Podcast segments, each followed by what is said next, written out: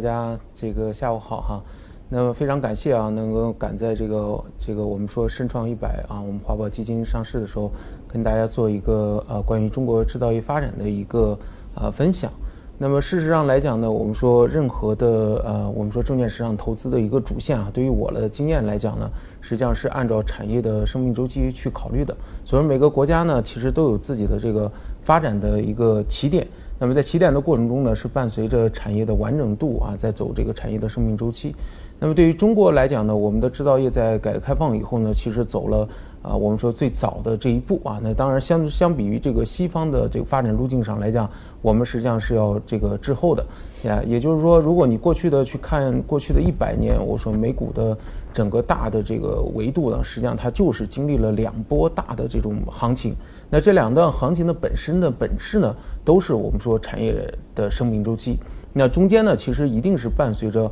我们说新老更替啊，我们说创新的一个诞生啊，从它的诞生到这个发展到成长的一个呃阶段。那么美国呢，实际上在八十年代到九十年代的过程中，其实完成了从我们说工业革命时代大概到信息技术时代的一个重要的过渡期。那中国呢，实际上我们是一个加速版，就是对于中国的这个产业来讲呢，我们实际上在。改革开放之后，到二零零八年左右，我们实际上是浓缩了啊，浓缩了这个海外的，我们说将近这个这个五十多年的一个发展的一个阶段啊，迅速的完成了我们早期的这样的一个积累。那么在早期积累的过程中呢，实际上首先第一点是呃重量啊，重规模；第二呢是重产业的这个我们说完整度啊，因为很多的这个产业链呢，实际上我们在每个环境中可能是这个短缺的，所以说我们相当于整个中国的制造业的产业链的完整度，在过去的我们说从改革开放大概到这个这个零八年左右，我们完成了它的这个规模，但是呢这个过程中呢，其实。我们整体来讲做细这方面上是做的不够的，当然我觉得这个实际上没有问题啊，因为本身都是要先从做大，然后再谈这个呃做强。那中国呢，相当于这个速度已经是非常快了。到二零零八年，我们去看呢，中国的大部分的我们说制造业啊，传统产业链的这样的一个基础啊，我们说工业的一个基础已经是具备和完善了啊，所以相当于你完成了这个重要的第一步。在经历二零零八年的这个重大的这个全球金融危机的过程中呢，实际上我们也是把握住了这样的一个时机和啊机会，主动的提出了这个所谓的转型。所以对于中国来讲呢，我一直说是画了一道这个分界线啊，就是二零零九零八零九年，其实对于中国的资本市场来讲，实际上是一个重要的。啊，分界线，因为你原则上来讲，你的产业生命周期是在这儿做了一个重要的分割啊，所以说很多时候呢，去讨论中国资本市场的这个回报的时候，其实不用去对比太多。二零零八年前啊，因为它的背景啊，它的这个产业生命周期的背景，它的这个制造业的这个逻辑和和这个相关的这个内容，跟零九年后实际上是有非常大的一个区别的。所以零九年以后呢，其实你去看呢。中国的资本市场呢，其实提供了非常好的一个回报率，只是说这个回报率呢，并不像大部分老百姓理解一样，它是体现在我们的这个综合的加权指数里，因为我们的综合加权指数里的其实是包含了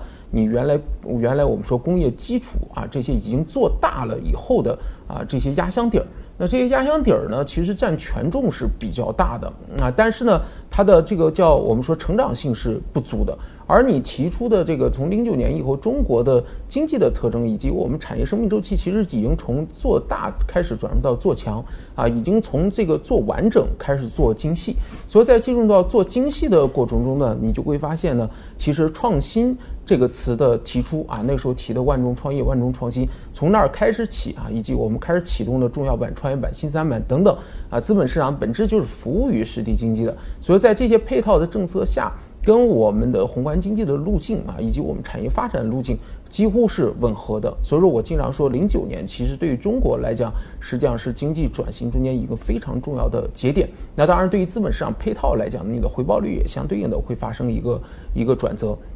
啊。所以说我们看到的，就是说产业链已经开始这个做精细化。所以过去的十年呢，是我们整个第一呢，在发展的过程中完成一个成长啊。除了我们说相关的原有的这个链条中间不断的在精细化，不断的在完善啊，从原来不能够自主的变成自主以外，实际上我们还在不断的向前探索啊。所以你可以看到，我们其实在整个过程中出现的是两轮，一轮呢是在原有的链条中间进一步的在精细化。啊，进一步的在新计划。那么很多原来的这种啊，我们说技术性的分工，第一呢向中国转移，第二在转移的过程中形成我们相对的强的这个优势，使得我们的整个这个结构啊，就像人一样。那原本的工业基础呢，像这个骨架啊，但是在零九年以后，我们不但是从骨架到血管到肌肉啊，逐渐的在啊完善下来，这实际上跑出了啊一大批。第二部分呢，说我们在这个基础上还在前行啊，前行的过程中呢，实际上是我们在赶超。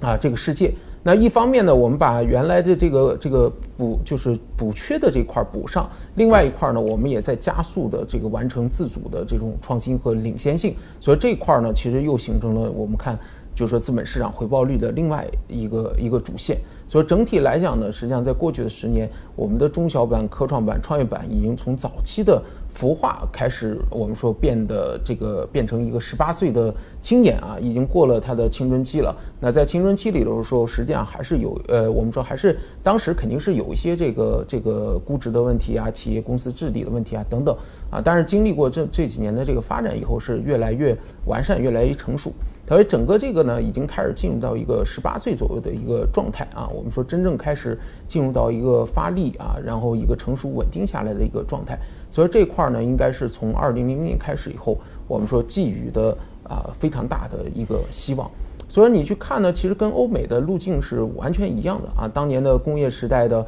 呃这个传统性行业啊，到了八十年代以后，基本上就变成了一个稳扎稳打啊，对吧？我开玩笑说，在生命周期中就像一个中年大叔一样啊。但是呢，创创新型的产业从八十年代开始启动啊，那也是得益于当时我们说这个互联网信息技术的这种。不断的产业规模的这种应用啊，逐渐的生成了后边，也就是这十年我们来看，美国资本市场上最好的啊公司回报，其实你如果深耕的话，都是源自于八十年代到九十年代那段转型。所以你可以想的是，中国未来的很多公司啊，我们说很多这个，我们说可能会屹立于世界之巅的这些公司呢，将诞生于我们从零九年开始的。这打基础的这十年左右吧，我觉得啊，这十年左右中间，我们将诞生这一批公司，他们他们未来的这种成长啊，实际上是可啊可以期希望的，嗯。